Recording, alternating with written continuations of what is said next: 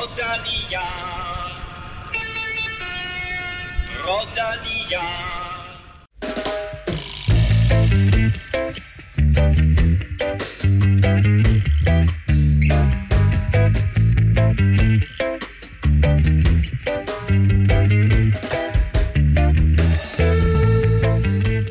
Velkommen til Velropa Podcast, hvor vi ser tilbage på endnu en række flotte danske præstationer og ser frem mod resten af årets Giro d'Italia, hvor der nu er kørt fem etaper. Det hele begyndte i øh, Jerusalem i fredags, og i dag der skal rytterne op af vulkanen Etna. Og mens der er fokus på årets første Grand Tour, så var der dansk succes i England. Magnus Kort fik et fornemt comeback i Tour de Yorkshire med en etappesejr, og ikke bare én, men to førertrøjer. Og sådan cirka det, omkring da jeg rammer kilometermærket, der tænker jeg nok, at det er meget godt det her. Det, det gik sgu, sgu nemmere, end jeg havde troet. Og så kom der et nyt hollandsk studie, som nogen mener kan hjælpe Chris Froome i den baserende salbutamol-sag. Vi har talt med en af de førende eksperter på området, danske Martin Hostrup. Jeg tror ikke, at det her hollandske studie får den store betydning. Mit navn er Claus Elming, og her i studiet har jeg fornemt besøg i dag, nemlig af virturytteren Niklas Larsen. Velkommen til. Mange tak. Dejligt at se dig. Og selvfølgelig er vel Europas helt egen godfather, Kim Plesner. Sig. Øh, Jeg ved godt, det her det er en øh, cykelpodcast, men jeg er nødt til lige at bringe VM i ishockey i spil, øh, fordi Danmark besejrede Finland i aftes 3-2 øh, i et inferno af røg og is og glæde og jubel. Og Niklas, sagde du så kampen? Nej, det gør jeg ikke. Jeg var i biografen. Super fedt. Kim, du så kampen. Jeg så kampen, ja. Jeg forventer, at du og jeg, Kim, vi får en lang og dyb samtale i dag. Øh, Niklas holder vel lidt uden for det her. Jeg synes, det er en pinlig start. Om ishockey eller om andre emner. Ja, i hvert fald om ishockey. Vi, Ja. kan, godt, vi kan godt tage med lidt ordentlig cykling. Men øh, i hvert fald øh, velkommen til dig, Niklas. Skønt, at du er her. Du kan lytte til Level Europa Podcast på iTunes, SoundCloud, Spotify eller din foretrukne podcast-app til Android. Husk, at du kan følge os på Twitter og Velropa, eller på Twitter på Snablag Velropa, og naturligvis på facebook.com Velropa. Og så er du som altid meget velkommen til at fortælle dine venner, familie og andet netværk om den her øh, dejlige lille podcast, så vi kan komme ud til endnu flere cykelinteresserede danskere. Vi har i dag, øh, som nævnt, fornemt besøg af Niklas Larsen, et af de her mange danske talenter, der lige nu pipler frem på den internationale scene. Og Niklas, du vandt ikke bare et, men to løb i den forgangne uge. Ja, det må sige, har været en god uge. I hvert fald en af de bedre. Og ja, det var, det var super fedt, og jeg har nydt det efterfølgende. Lad os lige få noget fakta på plads. Du er 21 år gammel. Ja, Du er fra Slagelse. Yep. Hvor fik du din cykelopdragelse? det var også i Slagelse. Hvad hedder det? Slagelse Cykelklub, eller hvad hedder det? Ja, Slagelse cykelring. Sådan. Du er, du er tidligere dansk juniormester i enkelt start, og ikke mindst så er du en del af Danmarks bronzehold øh, ved både OL og VM i 2016. Er der mere, vi skal vide? Ja, vi fik sølv i år, det er faktisk rigtigt. og vandt World Cup'en samlet i Omnium. Uh, ja. Så, men jeg tror, de fleste de husker, de husker OL, øh, hvor I var øh, så forsvindende tæt på at komme i finalen, og så øh, endte med en flot, flot bronzemedalje. Du vandt øh, i sidste uge U23-udgaven af tyske Esbjørn Frankfurt, tidligere kendt som øh, rundt om Henningstårn. Øh, men der var sådan lidt om... Øh, der var sådan lidt forvirring i finalen. Ja, det må siges. Øh, jeg tror, der var lidt forskellige meninger, både i, i roadbooken og sådan rent generelt om, hvornår vi skulle slutte, så ja, vi, vi Der var ikke nogen af jer, der lagde mærke til den målport, der var for enden. Jo, der var en målport, men vi kørte jo igennem den flere gange, og det var sådan, der lige så stod, nogen mente, der stod en omgang tilbage, to gange i streg, og der, ja, det var, det var sådan lidt så... Men så hvad gør man så? Siger du, okay, nu sprinter jeg bare hver gang, vi kommer hertil. Jamen, jeg tror, jeg spurgte 17 gange, øh, og blev ved med at råbe, er det sidste omgang, er det sidste, og de kørte bare derud af der, og der var positionskamp og det hele, så da vi kørte igennem sidste sp- øh, sving, så er der en, der starter spurten, og så tænker jeg, så må vi bare køre og håbe på det bedste. Så ringer han øh, godt nok lige en hurtig en gang der med klokken. Jeg ved ikke, om det var klokken eller som Jørgens telefon, der ringede, men øh, var i hvert fald meget svagt, så vi tænkte, here we go igen, og så, ja, så prøvede vi bare at, at, at gøre det hele igen. Men det Så, var der, ikke så der var en omgang tilbage. Der var en omgang tilbage. Så du vandt spurten to gange. Jeg vandt spurten to gange. det er virkelig stærkt. Hvad så anden gang, du vinder spurten? Kigger man så, så lidt over skulderen og tænker, har jeg nu vundet, eller... Ja, men altså den første gang tog jeg ikke rigtig at fejre den, fordi jeg selv jo havde været i tvivl, men, øh, men nej, anden gang, der, der røg hænderne bare op, og så tænkte jeg, der bliver sgu ikke tre gange, men, øh, men altså, hvis de havde ringet igen, så må, havde vi jo nok bare gjort, prøvet igen. Det, var, det, det vil faktisk sige, Kim, at uh, Niklas her, han har vundet tre Ja, det er løb tre sejre nu. Ja, det, det er sgu meget sejt. Nå, Så et par dage senere, øh, så blev det også til en sejr på første etape af det franske løb, øh, Rhône Alp i særtur. Ja, det var over al forventning. Der var, øh, vi havde, havde lige en, en hviledag der, og, og så var, var det afsted til Frankrig, og ja, det, jeg tror ikke rigtig, jeg havde regnet med mig, og mig og min, sports, øh, eller min øh, træner at snakke om, at jeg lige skulle igennem løbet, fordi så ville jeg være rigtig godt kørende efterfølgende. Men øh, ja, det, det, det var, jeg var så godt kørende allerede, allerede der, så det var, det var rart. Hvad sker der med beneren? Du har, du har topben i øjeblikket. Ja, det er gået meget stærkt. Jeg ved ikke, øh, de, de kom bare lige pludselig, og jeg tror også, det er noget med, at jeg begyndte at tro lidt på mig selv efter Frankfurt måske. Og så, ja, så, så spillede det bare den dag. Nu nu er du jo tidligere ekspert i, i enkeltstart, eller det er du vel sagtens stadigvæk, men altså, vil du satse på det i fremtiden, eller, eller føler du med de her sejre her, at du pludselig øh, bliver sådan en eller anden supersprinter, der går lidt Cipollini i den? Øhm, jamen altså, jeg vil sige, jeg satser nok stadig på min enkeltstart, fordi at jeg, øh, jeg har en drøm om at kunne gøre det godt i, i løb som på Danmark rundt for eksempel, og ja, øh, nu vil jeg lige se, hvordan det går til DM, men hvis det går godt igen i år, så, så tror jeg helt klart, at jeg vil blive ved med det, og det viser, at jeg stadig også kan køre de andre ting, selvom jeg har fokuseret på det andet i lang tid, så jeg tror bare, jeg vil prøve at holde, holde det hele kørende, så længe jeg kan. Hvis man, øh, hvis man googler Niklas Larsen, så får man øh, øgenavnet Destroyer frem. Det er så en MMA-fighter, vi har, vi har der hedder Niklas Larsen. Men du har faktisk et øgenavn, der hedder øh, Sweet Larsen. Hvor kommer det fra? Jeg, jeg ved ikke, jeg, jeg tror måske det opstod på et café-stop på træningslejren på Mallorca sidste år, hvor øh, ja, der var en, der havde fødselsdag, og så gav han kage til hele holdet, men, men han købte også lige øh, halvdelen af en anden kage, og så en, en hel kage ekstra, som man lige tog ned på bordet der, hvor vi alle sammen sad, og ja, så tror jeg, inden caféstoppet var over, så var en af kærne nok ned i min mave. Men Plus halvdelen af den anden. og så var der ikke... øh, Så Hvor var jeg der synes ikke, der er noget galt i det. Jeg kører fantastisk på kanelsnegle. Det sige, det er, det er min naturlige form for doping. Lige sådan en kanelsnegle, så har jeg gode stænger. Nok ikke helt så gode som dig, men, men kanelsnegle, det fungerer. Æh, var, var, der, var der søde sager i, i Rio, I var derovre? Ja, der, var, der røg også en del søde sager ned, det må man sige. Det var, det var en, en tilværelse inden, hvor man ikke rigtig havde spist noget i lang tid, og så tror jeg lidt, at da man blev færdig, der gik det fra den ene yderlighed til den anden, og så, Hvordan, hvordan var det at opleve hele det her OL i Rio dengang? det var kæmpe stort. Uh, bare det at komme derhen og være i den by der, og ja, jeg kan huske sådan, den, den klareste oplevelse, jeg havde, det var nok, da jeg stod i morgenmadsbuffeten en morgen og skulle tage min havregryn, og så kiggede jeg lidt til højre, fordi jeg tænkte, hvem er den tynde mand, der står ved siden af mig der, og det, jeg er ret sikker på, at det var Frank Slægt, og så, det var, det var en lidt, lidt overvældende oplevelse, uh, og det er nok en af de oplevelser, jeg husker, men også efter den måde, uh, al pressen fremgik på, og ja, det var super fedt. Og der var du på det tidspunkt, der har du været 19 år, øh, så, så der kunne du stadigvæk godt blive sådan lidt starstruck af at se de her. Mødte du andre atleter der under OL, som du tænkte, åh, oh, wow. Jeg jeg var meget starstruck hele, hele OL, tror jeg. Uh, inden der var jeg ret fokuseret lige ud over Frank Slæk-momentet, men, uh, men efterfølgende, der var godt sådan, når man sad og spiste sin buffet, og der kom et NBA-hold, og sådan, ja, det var overvældende. Men prøv at høre, du, du er en del af det, fordi du var med til OL øh, for Danmark, så må ikke, at de jo lidt starstruck over, også kan sige her med år om, hey, jeg sad faktisk og spiste morgenmad sammen med Niklas Larsen en gang i Rio. Det kan man i hvert fald håbe. Hvad skete der efter Rio? Jamen, det er jo, det var sådan lidt en, en svær tid at komme tilbage fra og, og, have været på noget så højt, og man kommer selvfølgelig hjem og bliver fejret, men så lige pludselig stiller man til start i, i et A-løb i, i Vejle og bliver sat og bliver hentet med en omgang, og næste dag bliver du sat efter en kilometer, ikke? Og så, så, så begynder det lidt at gå ned ad bakke. Så havde jeg heldigvis lige en god periode efterfølgende, hvor jeg endte med at vinde øh, EM i pointløb. Øh, og ja, det var også over al forventning, men efterfølgende, der kom man bare tilbage til den der igen med, at så føler man, at tingene er gået lidt i stå.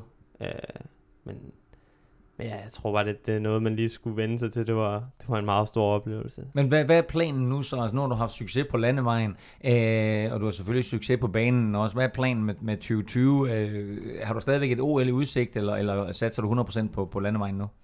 Øh, jeg satser stadig fuldt ud på, øh, på banen af 2020 Tokyo. Øh, det har været et mål, der har siddet øh, i hovedet på mig i, ja, i hvert fald hele den her vinter, og, og, og også før det. Og ja, det, det er jo tættere vi kommer på, jo mere og mere, øh, bliver tændt på øh, og, og, og ligesom at kunne, kunne gøre det bedre, end vi gjorde sidst. Og ja, det, det er nok det alt overskyggende mål lige nu. Og, så jeg selvfølgelig gør det så godt, jeg kan på landevejen, og, og satse lidt mere på det her nu, hvor det går så godt, men, men stadig så er, det, så er det 2020 i Tokyo. Er det øh, kun hold, øh, præstationerne eller konkurrencerne, eller vil du også køre noget individuelt?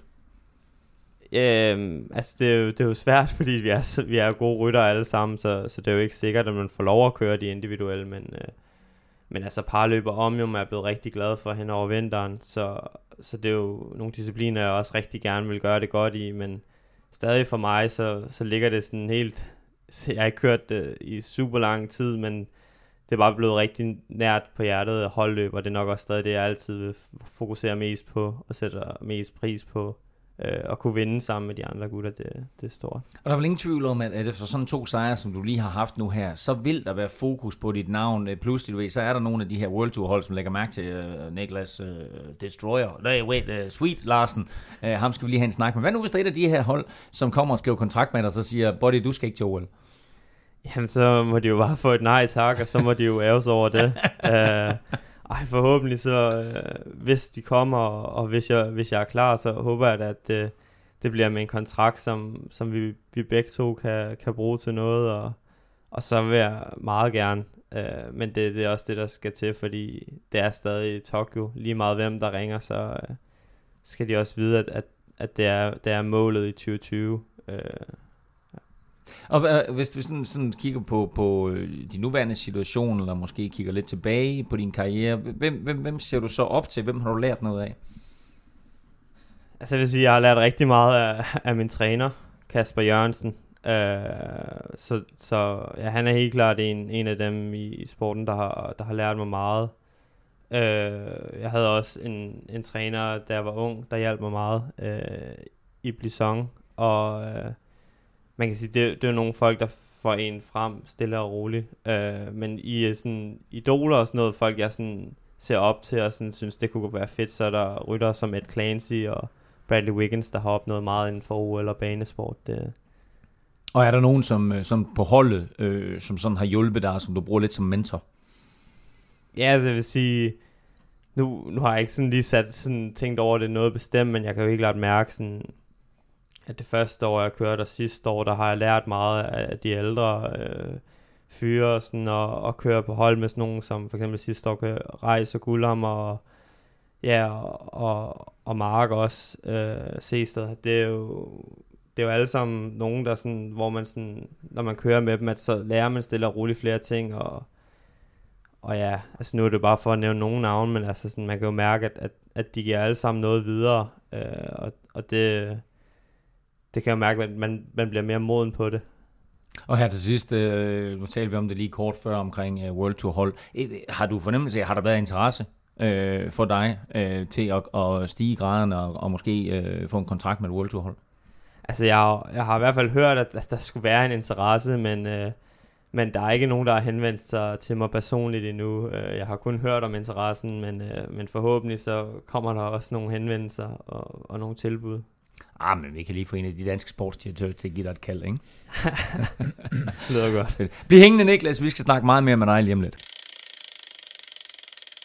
Men først så skal vi lige omkring den mest omtalte sag i cykelsporten lige nu, og det er en sag, der ikke foregår på cyklen, men på skrivebordet og i diverse laboratorier. Vi taler naturligvis om Chris Froome og hans mulige dopingsag. Lige om lidt så får du øh, Kims interview med en øh, dopingforsker, men Kim, først lige her, øh, det bliver lidt tungt og lidt teknisk det her. Kan du kort rise op, hvad er det egentlig Chris Froome er testet positiv for? Ja, først og fremmest så er han, så er han jo faktisk ikke testet positiv. så det er en god start. Han har fået taget det, der hedder en uh, Adverse Analytical Finding. Og det betyder, at han har overskrevet nogle grænseværdier, som man så går ind og undersøger nærmere.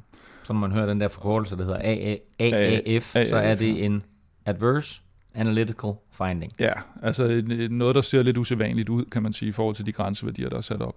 Om det bliver en, en dopingsag, er faktisk ikke afgjort endnu. Det er det, man skal til at afgøre. Skal der overhovedet rejses en sag mod ham? Og hvis der bliver det, så skal de så til at finde ud af skyldspørgsmålet. Så, så der er lige et stykke vej nu. Og så kan man sige, i forhold til, det, til hvad, hvad, hvad vi skal høre om her, så er der også to forskellige tal, der bliver talt om. Der er det, man må indtage af salbutamol. 800 mikrogram i løbet af 12 timer. og så er der det, det så giver udslag i for eksempel en urinprøve. Det må så højst give et udslag, der er 1000 nanogram per milliliter. Okay, og, og nu spørger jeg bare lige, hvad er, hvad er salbutamol? Det er astmamedicin. Det er Sådan. det typisk, man øh, puffer ind, når man har ondt i lungerne. Ikke? Jamen, øh, Morten Horstrup er manden, du har talt med. Han er jung på Institut for Idrætsernæring på Københavns Universitet, og han har været med til at lave en række forskningsprojekter om netop astmamedicin. Han bruges desuden som øh, uafhængig ekspert i diverse dopingsager, og han kan derfor ikke kommentere specifikt på Froome-sagen. Morten han vil dog øh, gerne gøre os klogere på de her komplicerede aspekter inden for området, og ikke mindst på det nye hollandske studie, der blev offentliggjort i sidste uge, og at nogen bliver set som en opbakning til Froome i den her baserende sag. Men skal vi prøve at starte med øh, at, at, at prøve at få sat lidt lys på den der hollandske undersøgelse, der har været meget i medierne? Jamen, det, det studie har, det de har gjort, de forskere i det studie, det er, at de har øh, brugt øh, tidligere studier på mennesker til at, øh, øh, og datapunkter derfra fra tidligere øh, forskningsstudier til at lægge nogle punkter ind i en matematisk model. Men det kræver selvfølgelig, at der ligger noget data. Øh, der er altså øh, rigtige data på rigtige forsøgspersoner, hvor man har givet stoffet, og hvor man har målt, hvordan det tages op i kroppen, øh, hvordan det distribueres i kroppen, hvordan det omsættes i kroppen, og hvordan det udskilles fra kroppen. Øhm, og det er så det sidste, øh, det, det sidste der, der har de jo så bare taget øh, undersøgelser for andre. Og det er de primært, øh, de datapunkter, de primært bruger der, det er øh, datapunkter, der er taget fra et studie, vi selv lavede øh, tilbage i, i, i, i, øh, og 14 tror jeg det var, hvor vi, vi det blev publiceret i, i, i 15. Ja, det de har prøvet at, og hvad skal man sige, konvertere de her tidligere studier ned til, det er, at, at, at de så tager et eksempel, hvor man indtager det højst tilladte, den højst tilladte mængde af salbutamol inden for 12 timer, mener jeg det. Og så, øh, og så ser, hvilket, hvilket udslag det giver, hvis man tester, jeg tror det er en time efter, øh, man har indtaget det, er det ikke korrekt? Jo, men det vi så gør først, det er, når vi så har, har, har optimeret modellen på baggrund af vores data fra tidligere, øhm, så, så, skal, altså, så, så putter de så modellen ind i, i en ny kontekst, det vil sige de nye dopingregler. Det var for de nye dopingregler for salbutamol. Det var sådan i sin tid, da vi lavede studiet, at der måtte man inhalere 1600 på én gang, principielt. 1600 mikrogram på én gang.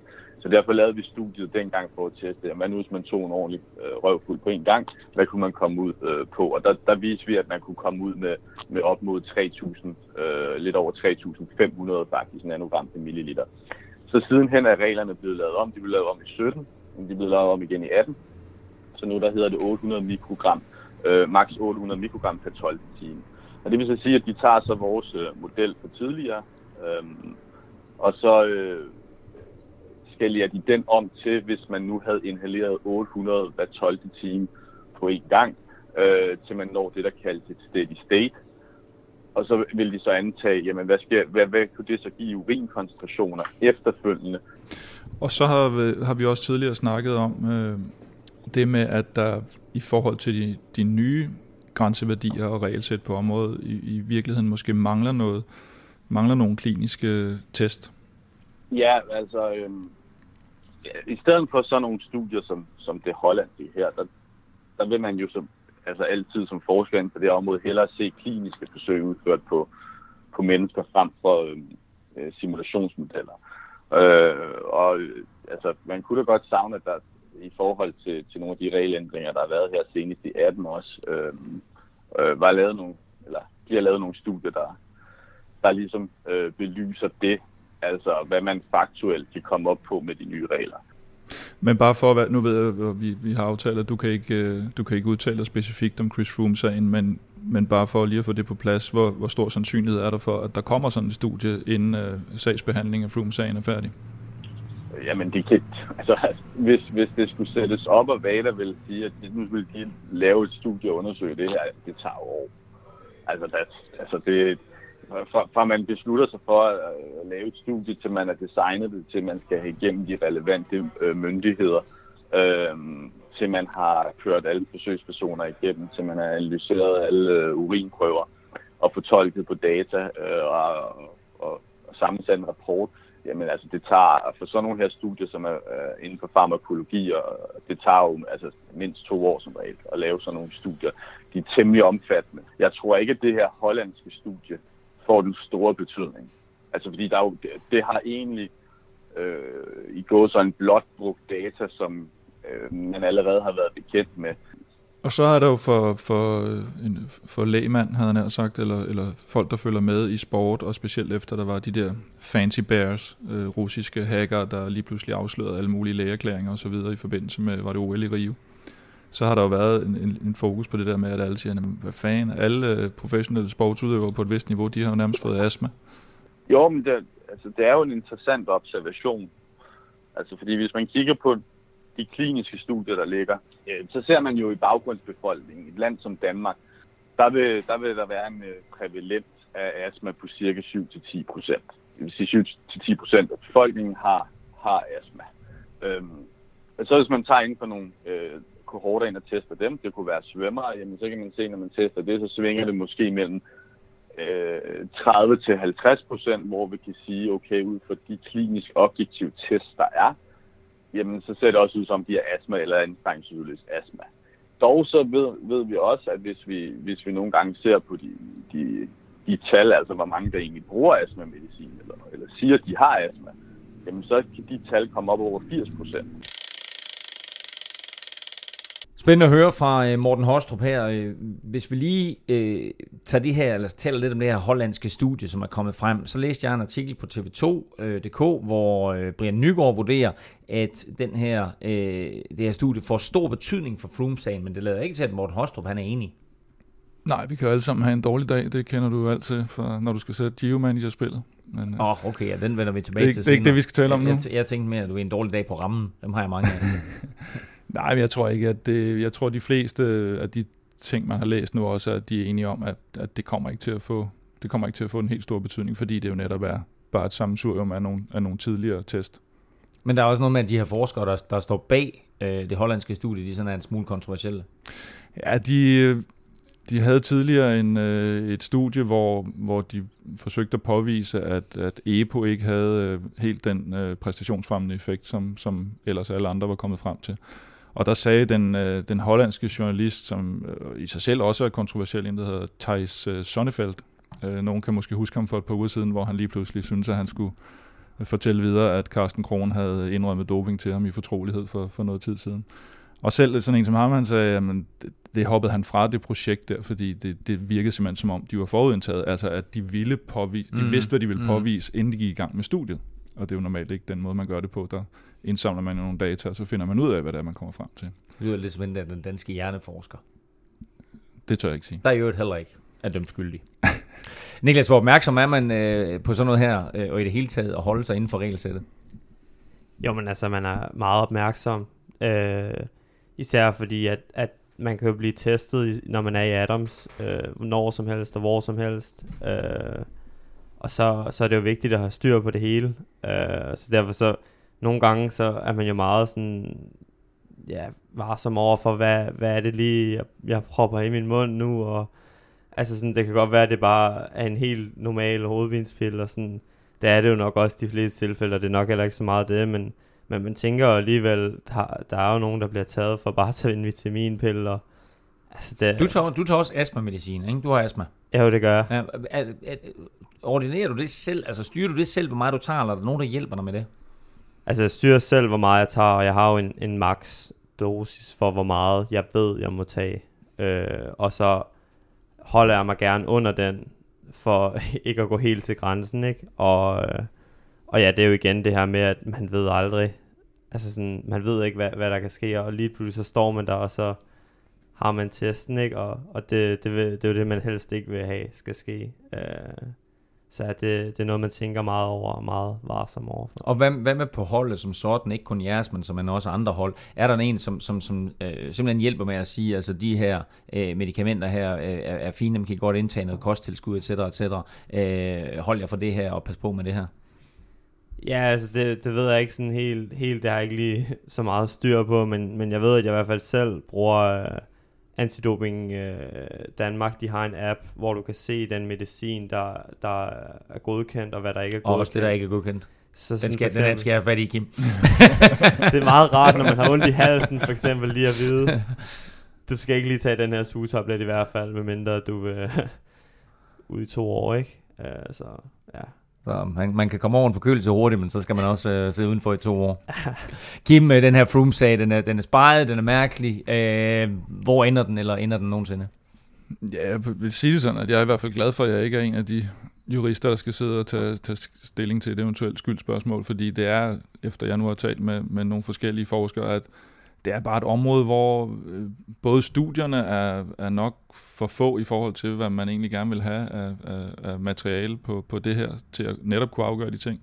Og så er der de her udsving, som, som gør, at, at, at både den ene og den anden part kan sige, ja, men prøv at se, du kan godt gå over, og den anden kan sige, ja, men sådan og sådan, og, og de, de, der er nogle andre, der viser, at, at man i virkeligheden, hvis man bare holder sig inden for det her. Man kan sige, lige ved Froome-sagen, der, det der med, at han bonger ud med, med 2.000 øh, nanogram per milliliter, det er, det, det er et højt tal, og det er måske det, der, der bliver sådan, hvad skal man sige, det store, det store spørgsmål, hvordan fanden i helvede kunne han komme op på, på så højt et tal, ikke? Vi taler Giroen øh, en lille smule senere om, men er det med vilje, at Chris Froome han kører så langsomt, at- så man kan sige, det har ingen betydning. han, kører han gør så dårligt med vilje. uh, det, nej, det tror jeg ikke. Magnus Cort Nielsen. Magnus Cort comes to the fore. Disappointed not to be involved in the sprint yesterday. He's got enough to overtake Van Avermaet here. And it's Magnus Cort who wins stage two. Niklas Larsen var ikke den eneste dansker, der gjorde sig flot bemærket i den forgangne uge. Holdkammeraten hos Virtu, Alexander Kamp, vandt Sundvolden Grand Prix i Norge og i England. Fik Magnus Kort et fremragende comeback i øh, Tour of Yorkshire efter en kort pause oven på forårsklassikerne. Sidste år styrtede Kort og brækkede kravbenet i selv samme løb, men den her gang der slog han altså til på anden etape og sætte en kapacitet som Greg van Avermaet på plads i en spurt op ad bakke. Det er trods alt lidt af en præstation. Øh, Kim Plesner talte med øh, Kort om øh, Tour de Yorkshire og om det her med at lukke alt ude de sidste 200 meter af en spurt og gå langt ud over sine egne grænser. Jeg tænkte egentlig inden etappen, at det ikke sådan, at, at den var sådan lige på den hårde side til mig, den etape, eller specielt finalen der. Øhm, men vi havde ikke så mange andre kort at spille på, sådan, øh, så, så vi kørte for mig, og det var også fint, og så gav jeg den en chance, og, og jeg blev kørt øh, frem i, hvad skal man sige, det sidste finale, ind mod Barken af, af Oscar Gator, hvor vi rammer den øh, helt perfekt, altså jeg nærmest ikke træder af pedalerne og kommer til at sidde helt, helt fremme. Og sådan ruller den ellers op, op det, det næste stykke også, hvor jeg virkelig, ja, det, det flasker sig bare for mig. Jeg, jeg skal ikke øh, rigtig bremse for noget, og jamen, jeg kan sidde lidt på hjul øh, rundt omkring, uden at, uden at miste noget på det også. Og kommer frem i en rigtig god position, når den sådan lige bliver strukket ud første gang. Og så tror jeg, der er sådan lige lidt, lidt småangreb, hvor jeg så kan, kan fire et par pladser, og, og der er jeg altså også på, på limit, må jeg sige. Og jeg sidder bare og tæller ned til, at, at jeg ligesom øh, ja, kan spurte. Men sådan cirka det, omkring da jeg rammer kilometermærket, der tænker jeg nok, at, det er meget godt det her. Det, det gik sgu, sgu nemmere, end jeg havde troet, det første stykke. Og så er det, så er det jo bare en kilometer hjem. det er jo bare, ja. Og der be-. Men der, der er det egentlig første gang, hvor du begynder at tænke, okay, det her, det kan sgu måske, det kan ende med, med noget godt, det her. Ja, det er det. For der, der sidder jeg i en god position, og ikke, ja, ikke lige ved at eksplodere endnu. Selvfølgelig øh, begynder det at nærme sig, ikke? men jeg ligger nok lidt, lidt over, øh, kan man sige, threshold over syregrænsen. Øhm, så er det bare at tælle ned, ikke? Og, og øhm, ja, så har jeg sådan 200 meter mærke som, som øh, et mål. Og derfra, der, der tænker jeg, der, der kan jeg træde hjem. Så er der bare 800 meter igen fra, fra kilometermærke, kan man. Så selvom, så selvom du sidder på, på, på limit, som du sidder nærmest for, eller nærmest for, for kilometermærket, så, så ved du, at, at hvad, hvad er det for noget ekstra, du har de sidste 200 meter, som du bare ved, du har? Jeg tror, øh, jamen, jeg har tit en spurt tilbage, når det virkelig gælder. Altså på, på målestregen, ikke? Det tror jeg, der er mange hurtige folk, der også har. Altså, det er ligesom et, et lidt andet system, det kører på, og øh, rent fysiologisk tror jeg også, det er lidt anderledes. Men også mentalt er det, er det også meget anderledes, at, at der kan man ligesom bare, glemmer man bare alt, og så trykker man bare til. Og så kører, hvad kan man sige, så kører jeg så hårdt jeg kan, lige fra starten af. Så bare hele tiden. Altså mens jeg så spurter, ikke? Men så falder vatten selvfølgelig. Men det er ligesom om, øh, ja, der kan man ikke rigtig mærke smerte ret meget mere, fordi der er bare en spurt, der, der bliver bare trådt.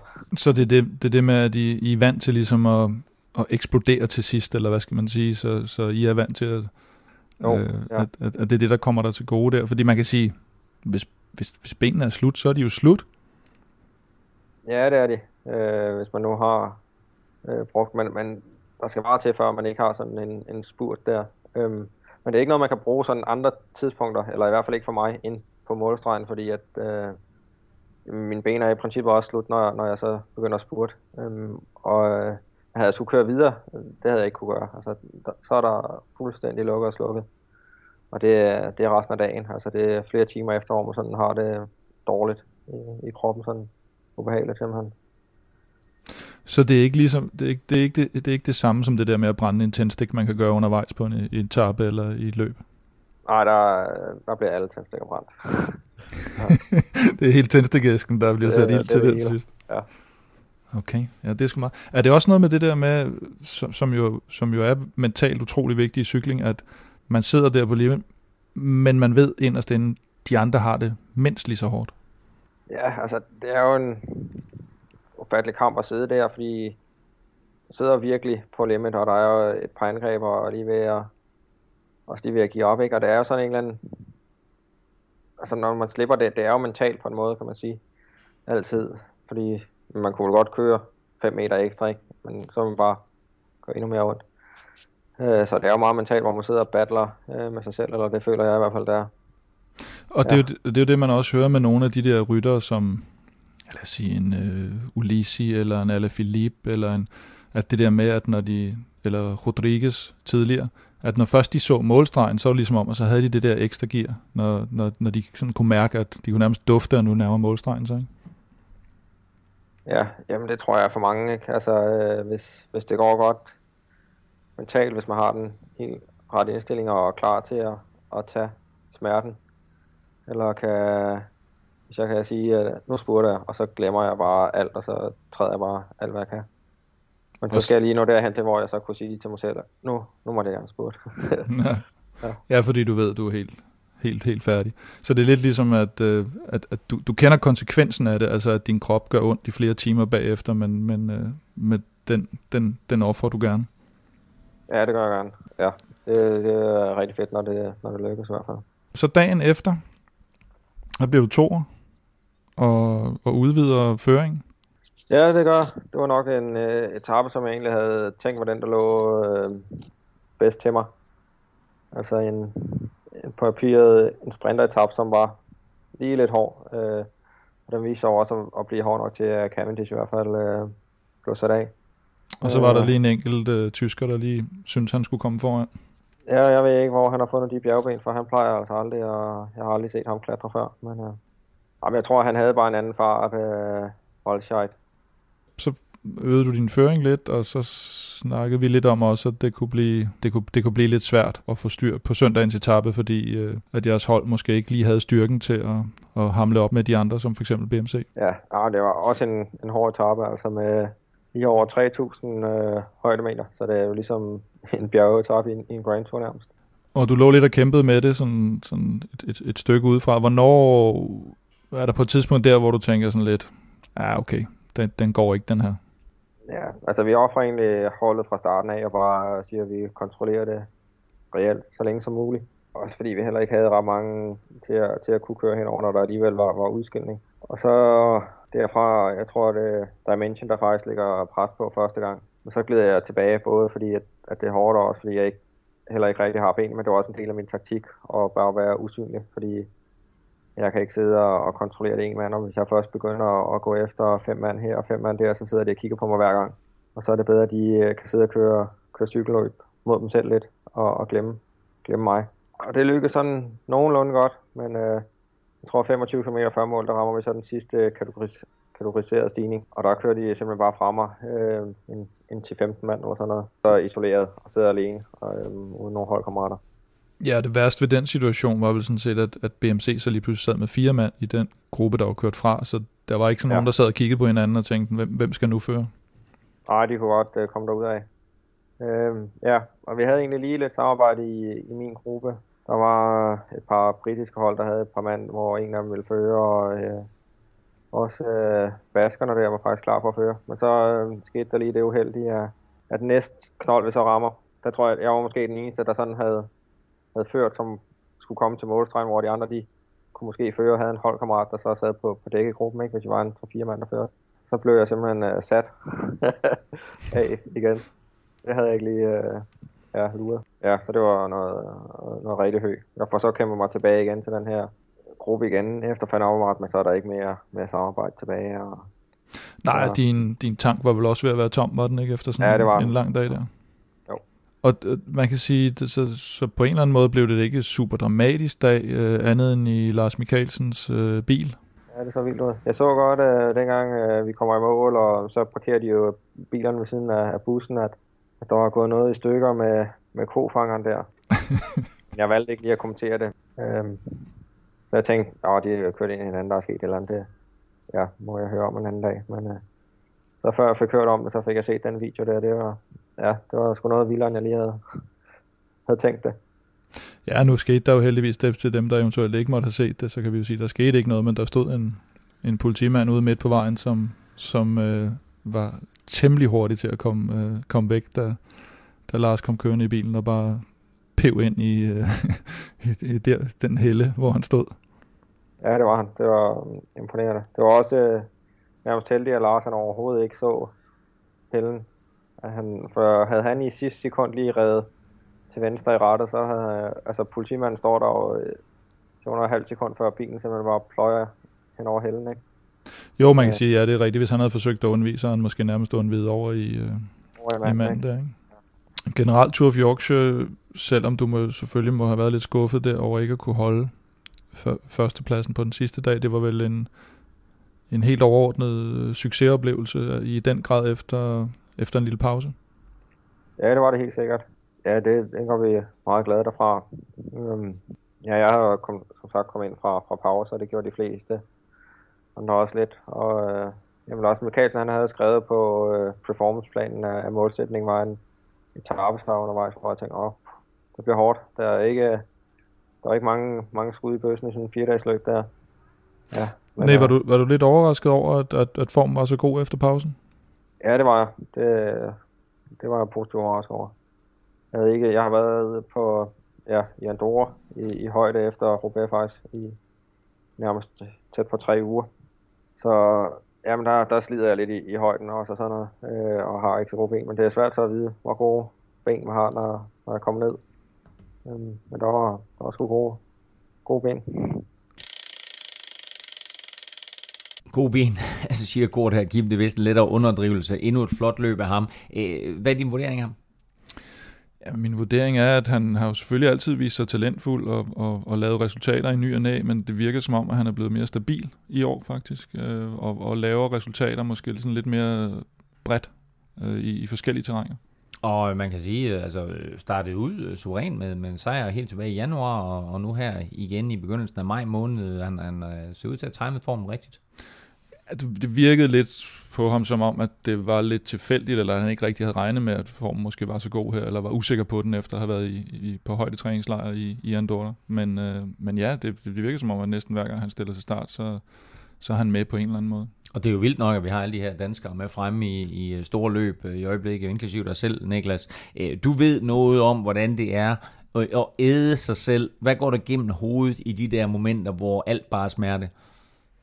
Jeg, jeg ved ikke, om der er sindssygt meget, der, der lige går igennem hovedet. Uh, bare træd, bare træd. Ja, jeg tror nogle gange, så, så det eneste, man fokuserer på, er bare det næste, det næste minut, og så bare det næste minut, og så, ja, så til sidst, så, så er man jo bare i mål, ikke? Uh, så, så der er ikke så meget at tænke over det, mere bare hele tiden bare tænke på, at du skal bare lige, lige igennem det der, lige videre dertil, og så til sidst, så er man der. Uh, ja, det er i hvert fald fra et holdløb, der ved jeg, der er det jo bare tælle sine føringer og vide, hvor langt der er igen. Uh, ja. Hvor mange føringer har du? Ja, det, det, det, det svinger så lidt, så nogle ja. gange kan man godt få en surprise, og andre gange så er man tidligt færdig på jobbet, men uh, ja, det er nok uh, omkring fire føringer. Har du, har du sådan en eller anden, hvor, hvor, hvor du ligesom ved, nu er jeg simpelthen på smertegrænsen, så har jeg 45 sekunder tilbage i mig, eller jeg har to minutter tilbage i mig. Hvor, hvor, meget, hvor meget har du sådan, ved du det? Jamen, altså sådan, når man sidder på dækket der i, i, i et holdløb i hvert fald, så- eller kører ud i cykelløb, så nogle gange kan man godt mærke, hvis ham foran der, han slår ud nu, så, så, er det, så er det altså ikke mig, der skal ramme vinden, så, må der, så er det altså bare ud til højre. Øhm, det, det er jo bare noget, man kan mærke i benene inden, at når man allerede sidder på, på hjul der, og kan mærke, at man ikke kan træde noget, så, så er det nok heller ikke sjovt at, at ramme vinden. Hvad siger du til øh, Magnus Korts præstationer her? Øh, altså en, en flot sejr i, i et forholdsvis stort etabeløb, og så øh, besejrer Greg van Avermaet op ad bakke. Jamen, jeg synes, det var, det var vanvittigt flot. Uh, og når man, når man ser spurten og, og ser den oppefra der, så ser man, han kommer jo langt ned fra, og han, har, han kører nærmest to spurter. Første spurter han lige op, og så holder han lige lidt igen, og så starter han lige en til spurt der, og han kører en helt anden fart end de andre. Så ja, det, der var han jo bare suverænt den bedste den dag. Der var ikke noget at sige til det. Hvor, hvor god vurderer du Magnus Kort sådan i forhold til de andre danskere, der ligger og laver store præstationer? Jamen altså, han er jo blandt de bedste, uden tvivl. Uh, jeg synes, det, han er jo anderledes end de andre, og, og, og jeg synes, der er rigtig mange gode danskere. og Hvis man bare tager dem på uh, Astana, så har de jo hver deres force, og Og har Ja. alle sammen vundet sejre efterhånden. ja, det er jo super imponerende, men jeg vil sige, at han er helt klart uh, en af de bedste, og nok den bedste nærmest til det, han gør.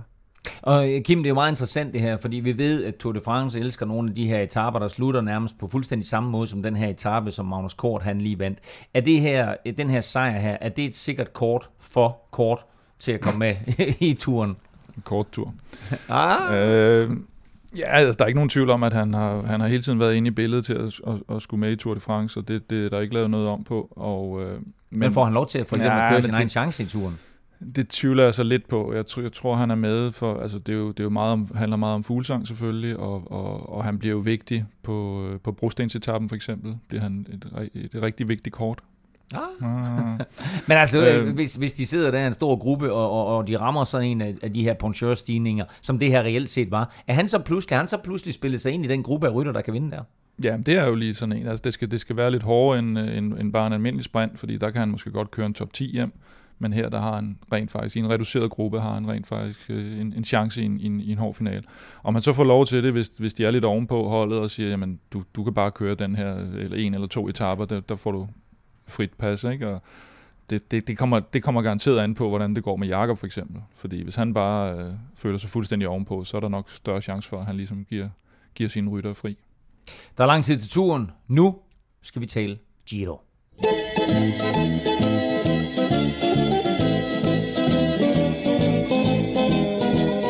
Rytterne i årets Giro d'Italia har forladt Israel, og i dag torsdag, der kører de sidste etape på Sicilien, inden turen går til det italienske fastland. Rowan Dennis er vi jo lidt bekymret for, øh, Kim. der. han er i den lysrøde føretrøje, øh, og han er et sekund foran sidste års vinder, Tom Dumoulin. Og i vores optagsudsendelse, der hånede vi Alex Rasmussen en lille bitte smule, fordi han mente, at Rowan Dennis kunne køre sig i top 10. Mm. Og vi har fået et spørgsmål fra øh, på mailen, og det er fra Jens Ditlevsen, og han spørger, hvor holdbar er Rohan Dennis? Kan han stadig, øh, kan han stadig har han den lyserøde før, føretøj på i dag efter etappen til Etna, øh, spørger han. Hvad siger mm. du, Kim? Mm-hmm. Det er fandme et godt spørgsmål i det, der netop er et sekund mellem, ikke? så det bliver, ja, det bliver jo virkelig på marginalerne. Ikke? Så Jo, jo, men altså kan han se med opad, det er vel det der jeg, spørgsmål. jeg tror ikke, han bliver kørt ud af klassementet i dag. Jeg tror, han, han, han sidder nogenlunde med i dag på Etna, fordi den er ikke så vanvittig. Og altså, øh, må, var, var Alex Rasmussen, var han forudseende, da han ligesom øh, sagde, at, at Nej. Rohan Dennis kunne køre sig i top 10, eller er det utopi? Nej, det, tro- det tror jeg faktisk stadigvæk ikke, han kan. Jeg tror, han går ned i løbet af de tre uger, men jeg, jeg, han vil jo selvfølgelig holde, og det har de jo vist. De, de kæmper jo med nøberklæder Nøberklær. for den der lyserøde føretrøje, og det vil sige, at han, han giver den heller ikke fra sig i dag uden uh, sværslag, og jeg tror egentlig, han har en færre chance for at, at holde med Dumoulin i dag, men jeg tror, det bliver svært. Og husk, at du derude også kan stille spørgsmål på mailen. Brug podcast eller brug Twitter, og øh, så bare enten skriv øh, hashtag, eller hvad hedder det, snabelag øh, Velropa, eller brug hashtagget Velropa podcast. Øh, Kim, udover sådan øh, Dennis The Menace, øh, hvem har, eller hvad har så ellers været det mest opsigtsvækkende indtil videre? Jamen, det har jo været, at, at, at Froome og, og Superman Lopez har, har tabt så meget tid, som de har tabt. Uh, Lopez tog så en, øh, en koldbøtte ude i grøften i går, uh, Hvem var det to Lopez som vinder af det løb her? Det var Stefan, var det ikke? Var det Stefan? Ja, det Nå, tror jeg. er Og jeg det tog Froome, jo, Ja, så nå, det er super godt. Ja, det er virkelig godt. Øh, Froome ved man jo kan komme tilbage og, og, og køre den der mærkelige stil også nogle gange, han er begyndt på, og, og, og, som vi måske også kommer til at se i dag på Etna, at så ligger han lige pludselig langt tilbage, og så kører han sig frem til sidst, og det kan han også gøre i løbet af de her tre uger. Lopez synes jeg er en lille smule bekymrende i forhold til, til det at kunne køre på cykel, altså at holde sig på cyklen. Han har virkelig været ude for nogle uheld, og, og det man så i går var også sådan lidt, hvor man tænker, hvad fanden sker der? Ikke? Altså, så, Der var et sving. ja, så ligger han lige pludselig ude i grøften, ikke? og så tænker jeg, uff. Altså der kan ske meget i løbet af tre uger, kan man sige, hvis, øh, hvis, hvis, hvis vi skal den vej. Ikke? Hvor meget får du øh, tid til at se Giroen, Niklas? Altså, jeg følger med så godt jeg nu kan, uh, så det er jo lidt svært nogle gange, når man lige rejser, så må man lige nøjes med, med resultaterne fra, fra prologen for eksempel, og ja, lige komme hjem og se de sidste 15 kilometer af, af etappen der, uh, og det, det er jo det, jeg lige må nøjes med, men jeg prøver at følge så meget med jeg kan, og nu skal jeg ud og træne i dag, så det er jo lidt irriterende, men jeg vil jo gerne prøve lige at nå hjem og se slutningen uh, igen, uh, så jeg prøver så meget jeg kan, men det, det er ikke altid lige nemt. Kan du, kan du lære noget af at se sådan et etappeløb?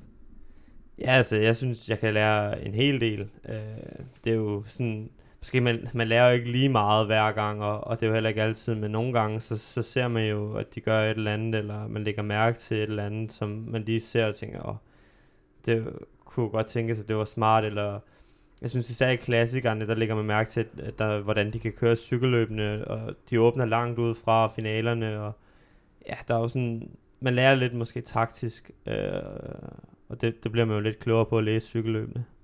Og drømmer du som ung cykelrytter om at køre Giroen eller andre af de her store etappeløb? Ja, altså jeg, jeg drømmer helt klart om at, at køre de store etabeløb. Uh, det har jeg altid Men vi gjort. skal lige forbi Tokyo først. vi, skal, vi skal lige forbi Tokyo, men, uh, men jeg tror, der, der er nogen, der ved, at jeg har, har haft nogle lidt, uh, nogle lidt vilde drømme, i hvert fald på turens vegne, men, uh, men det var da jeg var yngre. Jeg tror, jeg er blevet klogere, siden da jeg har, har ramt et par bjerge, siden da jeg ved, det er måske ikke lige, lige spidskompetencen. I dag der øh, slutter etappen, som nævnt på toppen af vulkanen Etna. Jeg kunne spørge dig igen, Kim, får vi udbrud? Ja, den er, den er stadig sjov. Ja, ja, Stadig sjov. Jeg, jeg, jeg kører den hver gang. Jeg synes, den er, Ja. jeg synes, den er sjov. Nå. Sjov. Øh, for en god ordens skyld, så synes jeg lige, jeg er nødt til lige at, øh, at, at give jer chance for at komme med et vinderbud, fordi øh, jeg fører jo altså øh, 3-0 sådan her i, i vores interne lille konkurrence. Øh, jeg har ikke fået noget bud fra Stefan i dag, så du får lov til at, at byde for ham på en vinder i dag på etappen. Øh, Niklas, har du, har du et godt bud? Altså, Jeg, jeg, har, jeg har intet godt bud. Uh, jeg ved ikke engang, hvor en etape, om, om den, den slutter op af 18. Den slutter op af Etna. Men du kan lige få, prøv at høre, det vi gør, det er, at vi kan lige øh, få Kims stjerner til at starte med. Så øh, Kim, øh, dine øh, tre øver, du har jo selvfølgelig lavet stjerner fra 5, 4, 3, 2, 1. Vi, skal- vi får bare lige de tre øverste stjerner, altså dem med fem stjerner. Jeg har taget uh, Thibaut Pinot, Porto Vivo og Simon Yates. Godt. Jeg Så tror, får du lov, Niklas. jeg tror Yates, den er, den er god. Ja, godt. Pis. Ja, så du tog Yates. Jamen, jeg tager Porto Vivo. Han, det er også ham, jeg har sagt, der vinder hele løbet. Oh. Jamen, så er der jo Pinot tilbage til mig. Ja, altså hvis du vil have en af dem der. Nej, det vil jeg Du ikke. kan også satse på en outsider. Hvad Jeg laver kort? ja, hvad laver Kort? Vi kan lige høre, hvad Kort han siger. Ved du hvad, jeg, jeg tager... Øh, jeg tager sgu, øh, jeg tager sgu George Bennett, så. Og det er, også, det, er- det er faktisk Ja. godt. Det er bedre Øh, end Sam Bennett i dag, tror jeg. ja. øh, Kim Stjerner kan du finde inde på velropa.dk, øh, hvor du altså se alle de her 15 forhåndsfavoritter til etappen, der slutter på toppen af Etna. Øh, Kim, også noget med, at der er optagter til dagens etape inde på velropa.dk. Der er optagter, der er vores gode ven Jonas, der skriver kulturhistoriske beskrivelser af de enkelte etapper. Det er med litteratur og film og mad, og jeg ved ikke hvad. Og vin forhåbentlig. Og vin. Sådan. Jamen, vi under lidt, så gå ind på velropa.dk og tjek øh, såvel Kim Stjerner som en øh, kulturhistorisk fortælling fra det italienske. Øh, der er ikke meget kulturhistorisk fortælling over det næste, vi skal til, fordi øh, vi har jo en lille, vi har en lille intern manager-konkurrence øh, i, øh, her på, på Velropa. Øh, vi spiller Giro-spillet på holdet.dk, øh, og lad det være sagt med det samme, at det er ikke noget, vi behøver at bruge alt, alt for lang tid på. Jo. Øh, Kim, øh, du fører, Nå, øh, og tillykke med det. Øh, jeg går ikke ud fra, at det kommer bag på dig. nej. Du har øh, 58,1 millioner øh, kroner eller point. Øh, Morten, 58 millioner point. øh, 58,1 millioner. Øh, Morten, Morten Producer øh, ligger som skarp to med 57,1 øh, millioner point, og øh, Stefan Johus, han når på tredjepladsen. Øh, og lad os sige det på den måde, jeg har stillet et hold, der er virkelig, virkelig godt til enkeltstart. Mm. Øhm, og sådan går det, når man så ikke lige får skiftet ud. Så, så har du siddet og set ishockey resten af tiden. Jeg har set frygtelig, frygtelig meget. Ja. ishockey. Øh, Niklas Larsen har vi besøg i studiet. Niklas Jensen gør det godt på isen. Så øh, en, en god uge for, øh, for Niklasser. Øh, og også en god uge for dig, hvis du har lyst til at, øh, at deltage i vores lille konkurrence her. Fordi har du allerede et hold på Gio-spillet, så kan du tilmelde dig ved Europas pulje. Øh, Kim, der er et øh, password, et kodeord, hvis man skal ind på den. Det er vejkaptajn, og jeg vil gerne lige øh, nævne faktisk, når vi nævner den pulje, fordi her den anden dag, der lå jeg nummer 70 overall i spillet, eller sådan noget ud af 6.000. Det lyder... Undskyld. Gør du det? Det lyder, det lyder rigtig fint. Ja. Og alligevel så tror jeg, jeg lå nummer 10 eller sådan noget inde i Europa Okay. Så Ah, der er altså nogle, Det, det er de øh, sande der eksperter, er nogle der tunge drenge med derinde, Ja. ja. så der skal man virkelig stå tidligt op, Ja. hvis man og øh, og øh, gruppen, man skal tilmelde sig, hedder bare Villeuropa. vil Europa Giro. Villeuropa Giro, og kodeordet var Vejkaptajn. tak.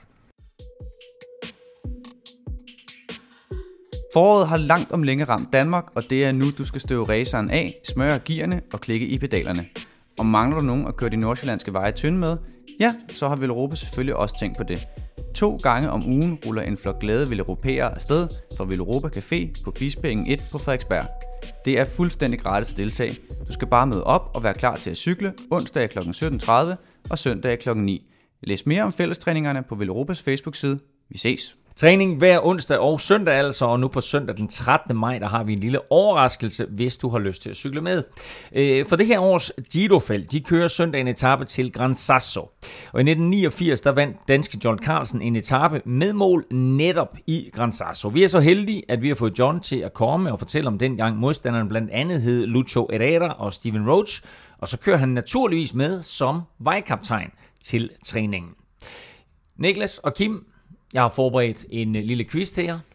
Fordi øh, nu, jeg glæder mig til at høre, Niklas, hvor meget den unge, talentfulde, øh, up-and-coming cykelrytter her, han har øh, læst op på sit danske cykelhistorie, og læst om KF'erne og alle de øh, mænd, skråstrej drenge, der har banet vejen for dig. Har du det? Nej. Nå, jamen, så lad os se, om den rutinerede Kim Plesner, han er, han er skarpere. Men ikke. øh, prøv, at- 1989 var faktisk et rigtig, rigtig flot år i Giroen for dansk cykling. John Carlsen vandt en etape, men hvor mange andre danskere vandt en etape det år, og hvad hed de? Hmm. Kim? Vi kan starte med, hvor mange andre danskere vandt en etape det år. Det gjorde to. Det gjorde to andre, eller to i alt. To andre. To andre, ja. Niklas? Jeg siger, jeg siger en. Jeg sidder og viser dig tre fingre, så siger der tre for helvede. Tre andre? Der var tre andre, der vandt etaper det år. Det er jo vanvittigt. Ja. Vi havde fire etapevindere i Giroen i 1989. Kan du nævne dem, Kim? Nej. Nej. Dagen efter John Carlsen han vandt, der vandt Bjarne Ries faktisk en etape, hvor han besejrede Rolf Sørensen i spurten. Rolf, Rolf blev så senere deklasseret, fordi han havde indtaget øh, forplejning øh, for sent, og dermed så øh, blev han deklasseret til, øh, tror det var nummer 8, eller nummer, nummer, ja, nummer 20, eller noget i den retning. Han blev i hvert fald deklasseret. Men Ries vandt en etape dagen efter Carlsen. Øh, Jesper Skiby vandt 19. etape, og sluttede i øvrigt nummer 15 sammenlagt mm. i Giroen det år. Og så vandt Rolf Sørensen faktisk også en etape, fordi han sammen med Aris Doea vandt øh, holdtidskørslen øh, på tredje etape. Ah, den tæller jo. Og den tæller også. Ah, den tæller jo den tæller også. Det er jo ikke en dansk etabesejr. Så, Det er jo en øh, italiensk etabesejr. Så det rigtige svar var to. Jamen, jeg, kunne også vi- jeg kunne også have omformuleret det, så sagt, hvem, hvem stod øverst på podiet, for han Vi skal- lov til at stå øverst på podiet. Vi skal bare lige have styr på, at det rigtige svar i den her quiz, det var to.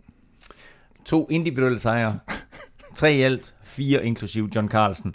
Øh, og næste gang jeg viser fingre, Niklas, så sig du det tal. Hold øje. Hvor er det har været en øh, super fornøjelse at have dig her i studiet, Niklas. Øh, vi glæder os til øh, meget mere fra din side, store resultater for dig. Øh, To-tre OL-guldmedaljer i 2020 i Tokyo forhåbentlig. Ja, det, vil- det vil ikke være dårligt. Det, det, den tager jeg gerne. Så jamen, fedt at, fedt at være med. Ja, og Kim, vi glæder os til, at du kommer på cyklen igen. jo, tak. Også Vi tak til flere. dig naturligvis. Øh, skulle du derude have lyst til at hjælpe Velropa Podcast, så gå ind og giv os et like på iTunes, og skriv gerne en lille anmeldelse, mens du er der. Det giver os altså mulighed for at komme ud til endnu flere cykelinteresserede danskere. Du kan følge Kim på Twitter, snablag Velropa, og undertegnet på øh, snablag NFL Ming. Niklas, har du en Twitter-profil eller en Insta, vi skal følge? Ja, det er Niklas Larsen 97 på Insta og Larsen Niklas på Twitter. Sådan. Øh, Så gå ind og, og følg Niklas og følg med i forhåbentlig alle hans øh, store resultater her øh, i de kommende måneder og år. Alt efter, hvornår du hører den her podcast, så er der altså Etna etape på caféen torsdag eftermiddag. Og søndag er der øh, den her Velropa søndagstræning med etapevinderen på Gran Sasso fra 1989, John Carlsen. Og Kim, i anledning af, at det er årets første Grand Tour for kortet GT, så serverer vi stadigvæk lyserøde GT'er, antager jeg. Ja, altid. Sådan. Sådan, der er masser af lyserøde GT'er og andet godt hele Giroen. Vi burde have sådan nogle lyserøde candyfloss også, burde vi ikke det? Nej, Nej, sådan der. Jeg, jeg, vil have, candy, jeg vil have candyfloss næste gang jeg kommer, Kim. så må du forbi Tivoli eller noget. Det, her, det er jo også en form for, for, Dal, cykel, Dalgårds Tivoli. for cykeltivoli. Det var dagens podcast. Tak for nu. Tak fordi du lyttede med. Vi høres ved. Salute. Bye.